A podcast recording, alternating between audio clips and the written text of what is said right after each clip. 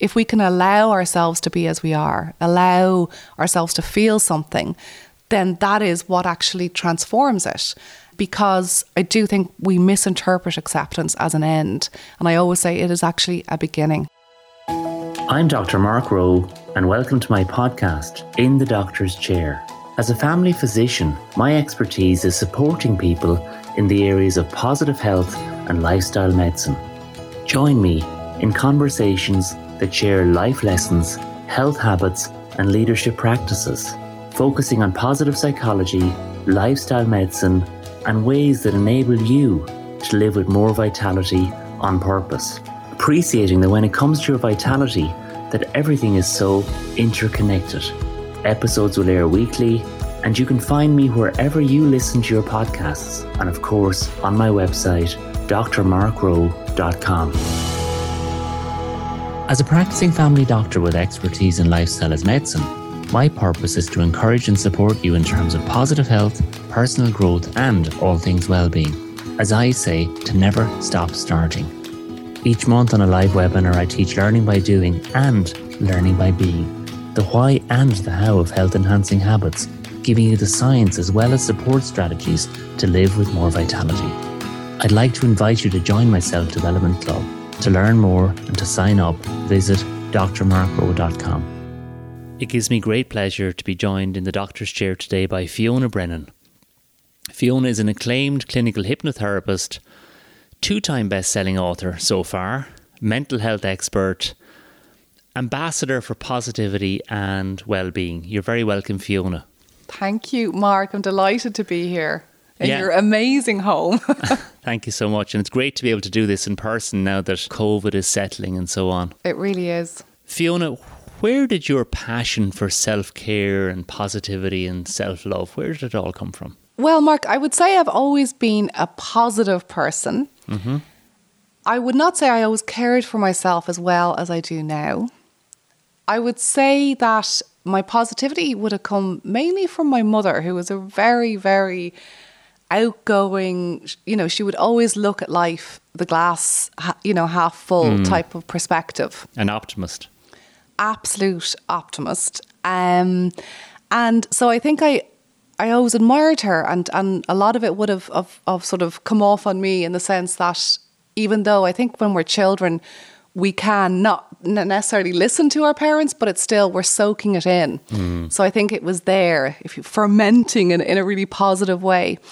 Um, but like I said, I think that self care was something that I wasn't very good at until I got older, into my sort of late 20s and 30s. Um, I would say that I would almost go as far to say it was self neglect in many ways that I didn't care for myself uh, on a very practical level, but also emotionally and psychologically.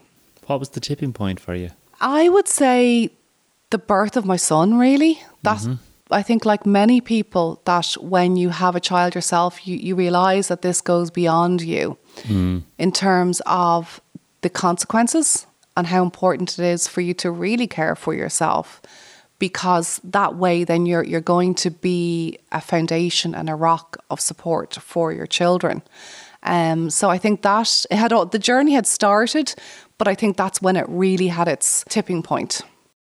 I often think, you know, if you think of a torch in a relay race, we we, we pick up the torch from, from the values our own parents give us mm-hmm. and then we pass it on to the next generation. And I think that's what's so important is that we're able to do that, to notice that. And so much, the heart of the work that I do is awareness mm. and acceptance. We were talking about acceptance earlier as, as such an integral part of, you know, for example, being able to accept I am struggling right now. Mm. Uh, I could be doing better. And therefore, once that acceptance is in place, you're at the beginning of transformation.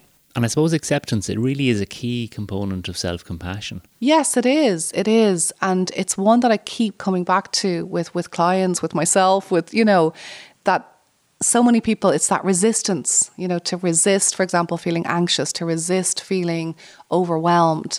It just creates more of the very thing that we don't want. And the kindest thing that we can do uh, for ourselves, but then also for others. When you think about your relationships, is to accept the person as they are, rather than how we want them to be, or you know, we we think they should be.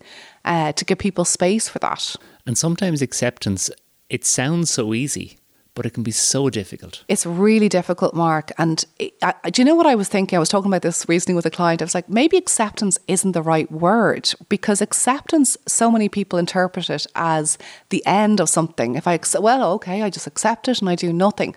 But it's actually the opposite. But maybe it's it's linguistics or semantics, you know, in terms of being able to say, well, maybe allow is a better word. Mm. If we can allow ourselves to be as we are, allow ourselves to feel something, then that is what actually transforms it. Because I do think we misinterpret acceptance as an end. And I always say it is actually a beginning. Mm, I love that, you know, because really every ending is a new beginning.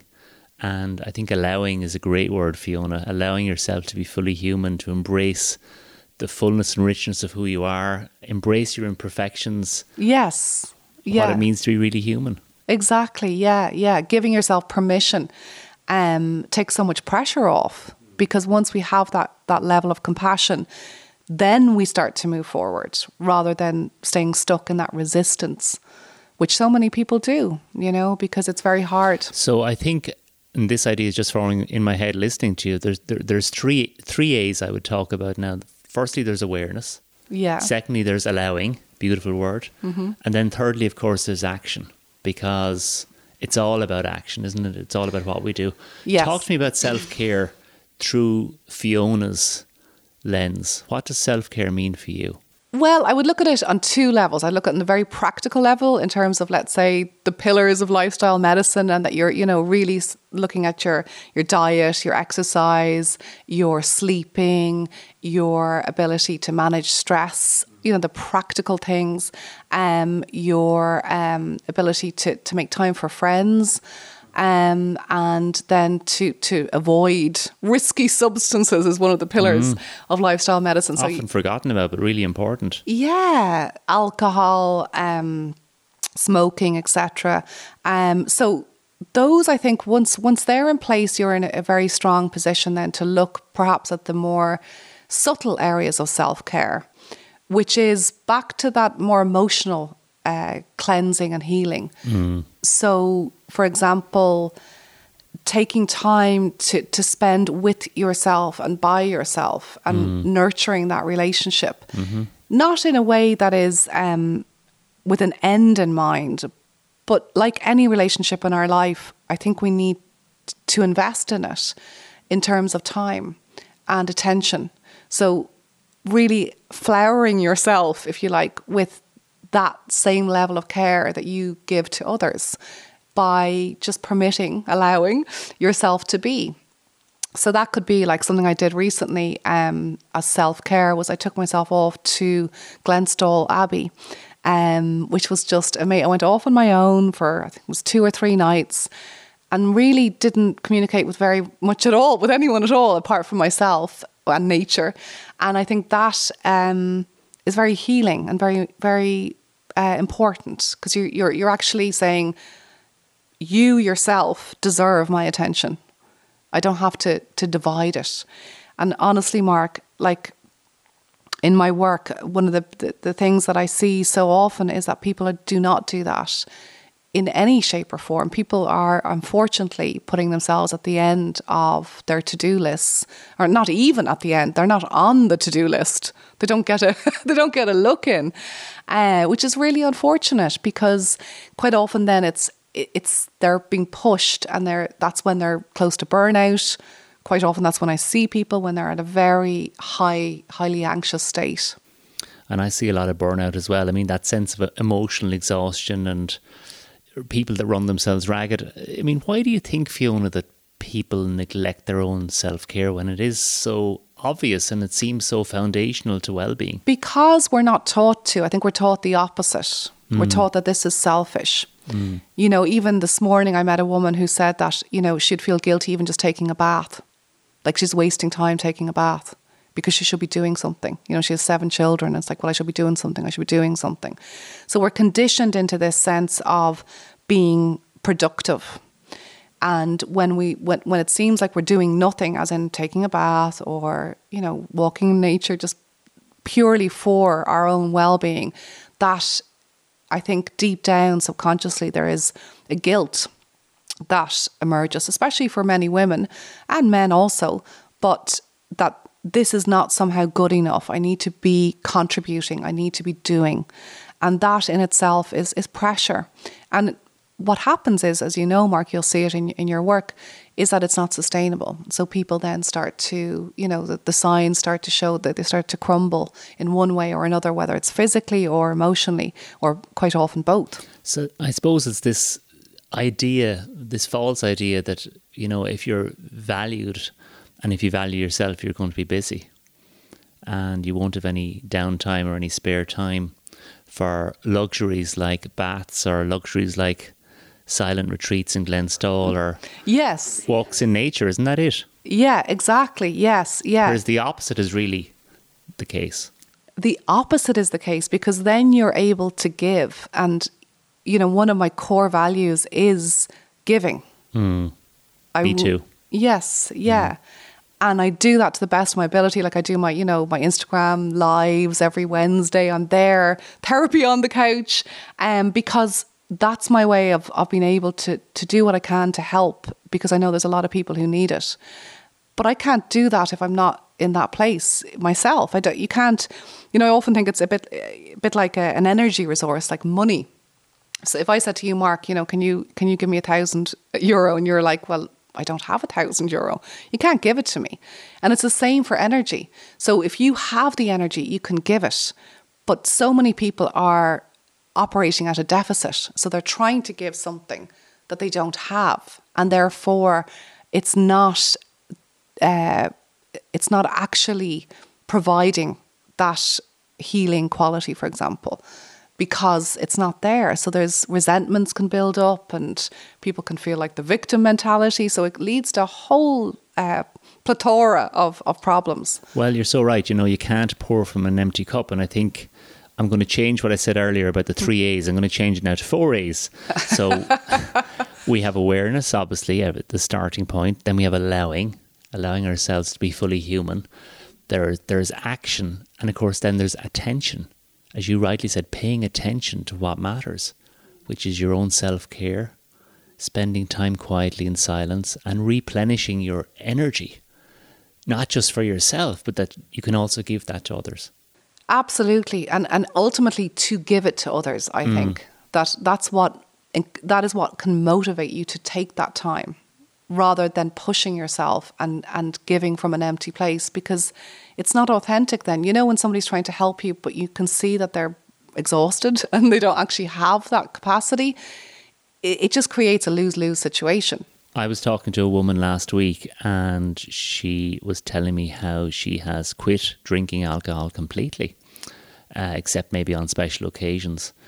But what she was doing, which I think is really good, is that the money she was spending on alcohol, she's spending on herself by travelling. She's gone off to lots of destinations in Europe, yeah, uh, little places in Ireland, and she's really investing in her own self care through experiences. Fantastic. And then there you can see that direct correlation between she hasn't given anything up. She's just gained. Isn't that it? Yeah, wonderful. Whereas sometimes, as you said at the start of our conversation, people get stuck in this circuit of self sabotage.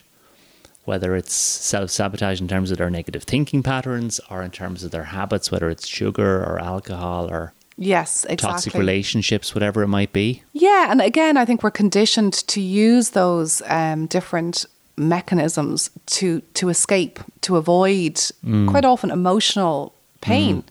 Uh, because in the short term, it gives that you know sort of release, but ultimately and very quickly, it it it snowballs, and I think that's where people quite often become more conscious of that when when it's hit a certain point like you said what's the tipping point? and you know you'll find that quite often there is a tipping point for people when the suffering is too great and something emerges within that person that, that wakes them up, if you like. Now I need to do something. This is not sustainable. And I suppose the thing is, we all experience pain. It's called life. We all suffer. Mm. You know, there's a Buddhist idea that happiness and suffering are both parts of the same story, really. You Absolutely. You know, you can't have one without the other. A hundred percent. And and you know, one of the things that I think is very important is to be comfortable with suffering, which uh, it gets back goes back to our allowing. So if you were looking back now, Fiona, at your 22 year old self, what would you say to her? You're going to laugh. I would say, don't drink so much. don't drink so much because it's it's interesting. We're just talking about that, but I definitely would have used alcohol as a way to Would you? yes, yes, to have fun, but also to to deal with with things I, I wasn't dealing with or wasn't dealing with them at all by uh, drinking. But I know that it it made everything ten times worse. It really did. It, it it it sort of eroded my sense of self, my health. It it wasn't it wasn't pretty. I mean, I'm not making out it was completely. It was a little bit wild, but um, yeah, I would say I would take her by the hand. I'd say, sweetheart, don't don't drink so much. Let's let's let me listen. Let me talk to you. Let me help you, um, because this is is not doing you any favors.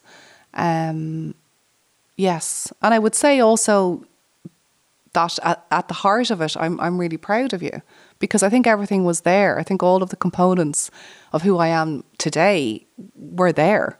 They just needed uh, the light, if you like, to shine in and to help them to to blossom. Well, we're all formed by our experiences, but there's no doubt, you know, and I've seen it so many times alcohol numbs your emotional sense of self.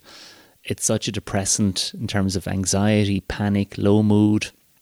As you said, impacting negatively on your sense of self, your self esteem, your self confidence. And as you said, Fiona, it's really about awareness of that and understanding that there is a different path. Yeah, but it wasn't. I mean, back then the the conditioning was that this is what you did. You know, if you wanted to have fun, if you wanted to connect, then it was like a rite of passage almost. And it's still there now. It is. I think it's a. Thankfully, though, the, the, the younger generation are more aware than than I, I think than than I was anyway. Um, but I do. I remember a certain er- uncle speaking to me, and he said, "You know, you don't have to drink so much." And I was like, "What is he talking about? Why? Why would you not? You know, it didn't even cross. It's kind of like a, a brain washing or something. Um, but it is. I think it is fuel to the fire. If you if you suffer from anxiety, it just makes everything. Oh, absolutely. I mean, as I say, it's like one step forward tonight, but three steps back in the morning. Yes, people, you know, and I see it again with my clients sometimes that they the rumination, catastrophizing, everything really starts to compound. So, um, yeah, I would say I'd say I love you very much, but let's let's stay home tonight. Did, did you quit alcohol completely?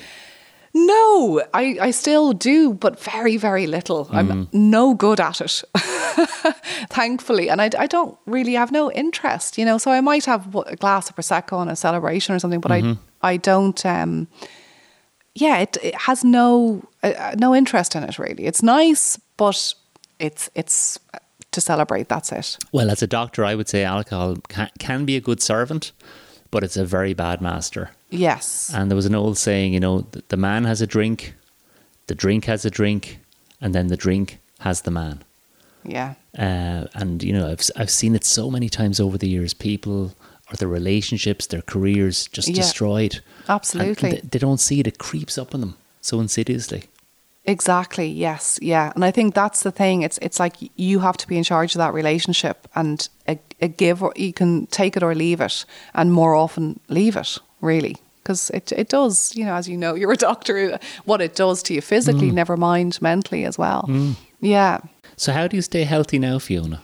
I. I mean, you're radiating health looking at you. Oh, thanks, Mark. Yeah, I do. I work hard to, to stay healthy in terms of, you know, I do a lot of yoga. Yoga would be one of my big things in terms of it is that connection with your mind and your body. Um, I go running. Um, I do a lot of meditation, hypnotherapy. I really practice what I preach because I think that's integral. Like, I don't want to be sitting there with a client telling them, I think you need to do this, you need to do that.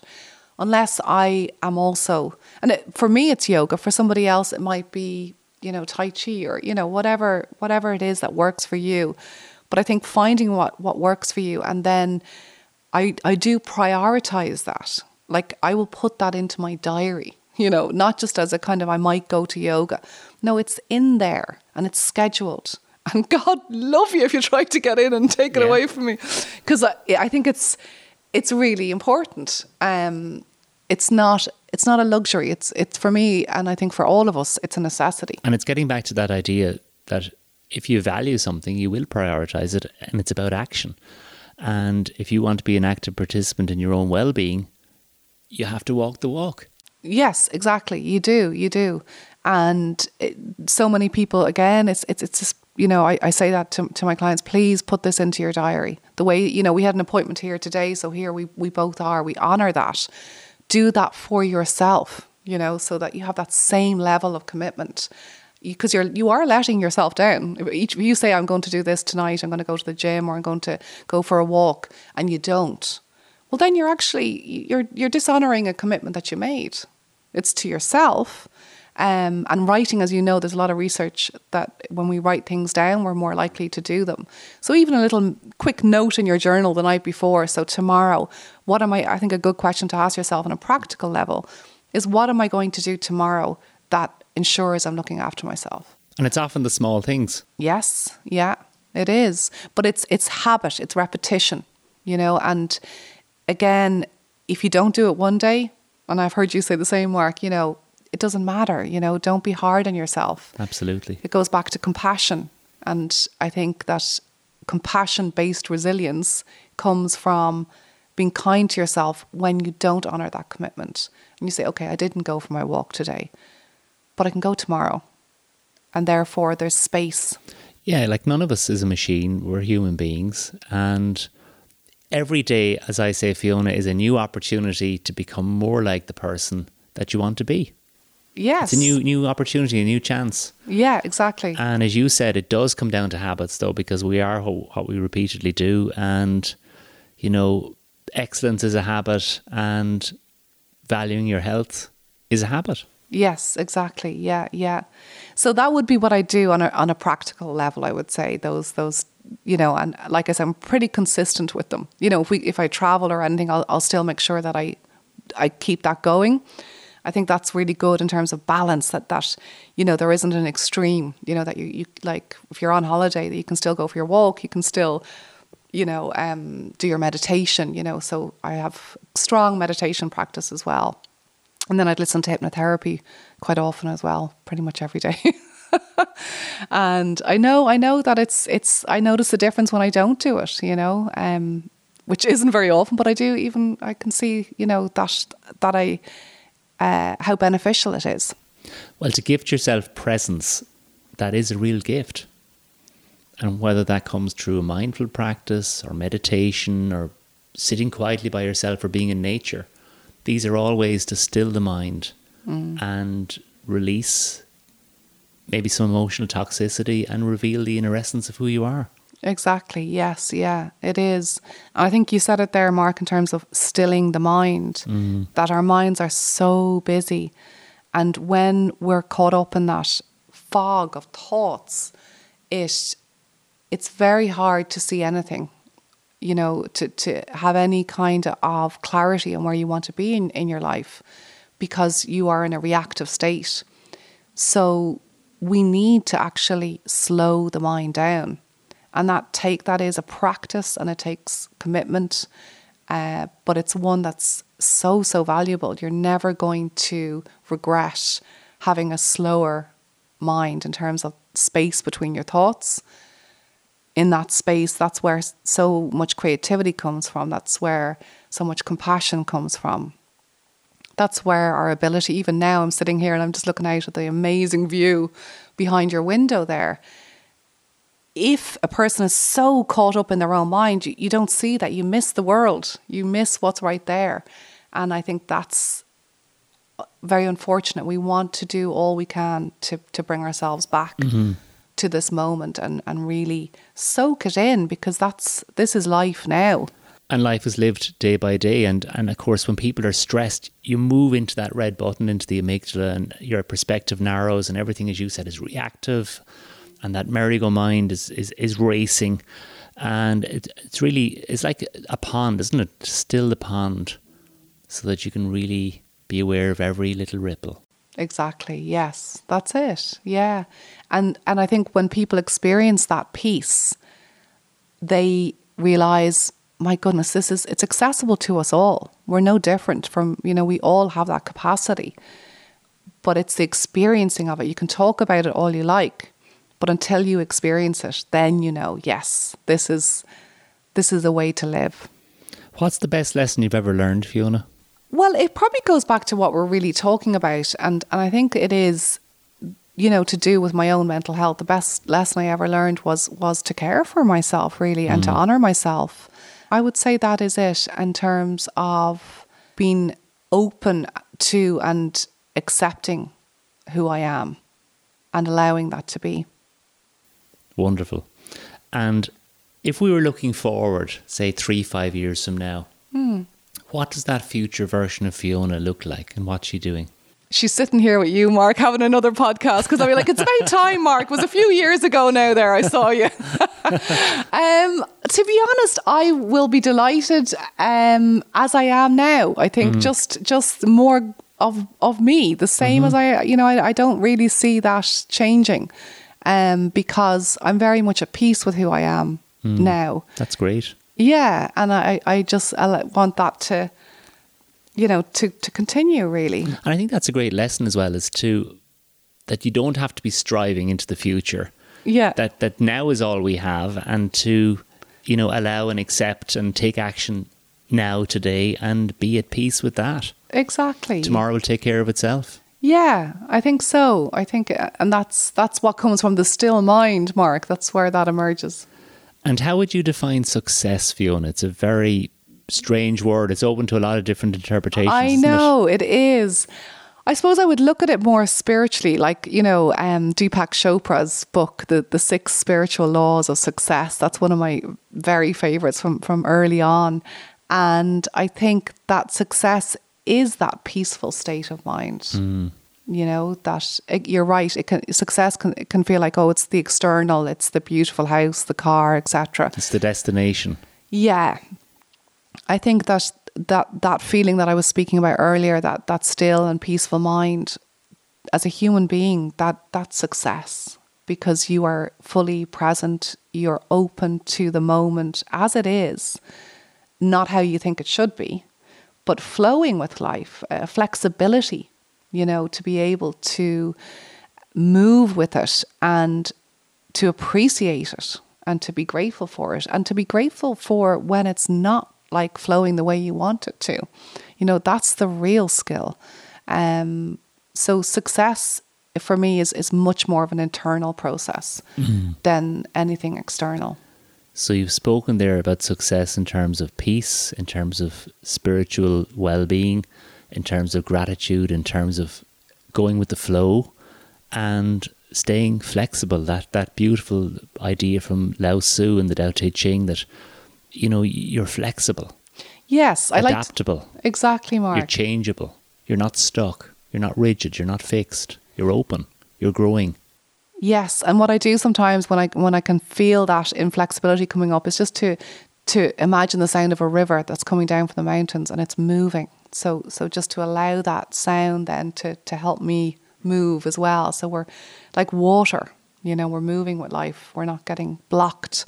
Because if you dam a river, isn't that it? It gets all stagnated and the the water kind of goes funny and you know, so that ability to let it let it flow. And of course I see you as being a very resilient person, Fiona. I mean what would three take homes be for a resilient mind for our listeners?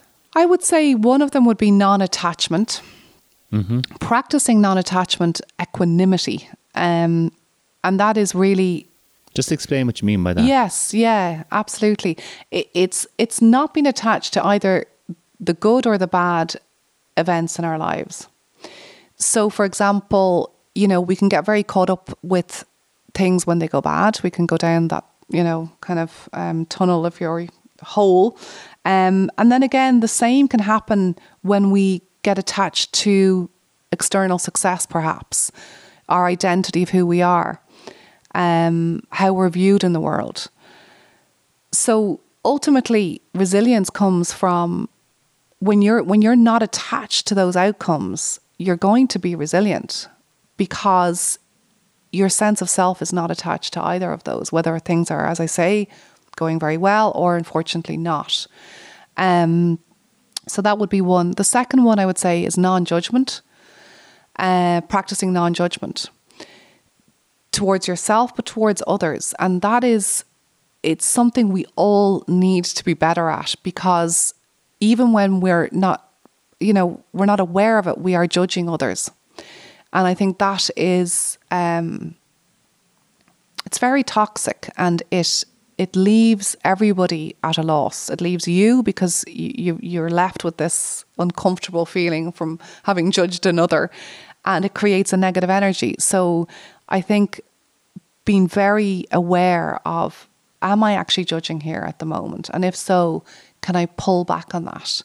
Um, so I think that brings resilience because you're now in a, a more stable place, and again, you're you're grounded. Um, and then I would say the third thing, Mark, would be compassion. And I, I spoke about that in my first book, um, The Positive Habit. I spoke about compa- compassion based resilience, which is the sense that our society often teaches us to put pressure on ourselves, you know, to achieve, achieve. You want to go to this uh, university, you want to get that job, you want to get married, you want to, you know, the conventional calendar. Mm-hmm. However, um, compassion is actually much more helpful in terms of pressure because you you have a, a really sustainable resilience. Again, not dependent. You can see how they all interlink, but not dependent on the outcome. So those would be the three things. Yeah, I think that's they're really wonderful ideas. And of course, compassion is so important, isn't it? Yes. For others and for yourself. Yes, and and what I love about compassion is that it, it there's an action involved in it. Mm. So we're not getting caught up in just being uh, empathetic and mm. you know now feeling really bad ourselves, but that there is a genuine love and understanding that is followed by an action. So what can I do to help? Mm. And that actually really helps alleviate suffering and and makes the world a better place, uh, rather than getting caught up, as I say, with just the emotional aspect of it. Let's see what can we do to, to make things better. As we said earlier, actions speak louder than words, and compassion, as you said, is all about positive action. How can I support others? As I often say, you know, we, we, we make a life by what we give to others. I absolutely agree. So, Fiona, what are your plans for 2022 in, in the wellbeing space? Well, Mark, I actually have a brand new online course, and it's called Light Up Your World. And it's very much in keeping with what we've been speaking about in terms of finding um, your purpose and how to help others. And also, I am running a retreat in Greece on the island of Crete in June. Uh, so those are the two two big um, events that are coming up for for us at the Positive Habit. Fantastic. And Fiona, finally for you, what's the meaning of life? To find your purpose. Mm-hmm to find your purpose, how are you going to make the world a better place? How are you going to help the world be better after you've been in it, when you're gone? And not in the, the sense of an ego and leaving a big legacy or anything like that. And I think that finding our purpose is, is so subjective, you know, um, and quite often people don't realize that their purpose is right there in front of them. You know, they think that maybe it has to be something grander or bigger. But purpose is everywhere and, and it's finding that. They talk about in in um, ikigai you know is is the japanese for um, a meaningful life.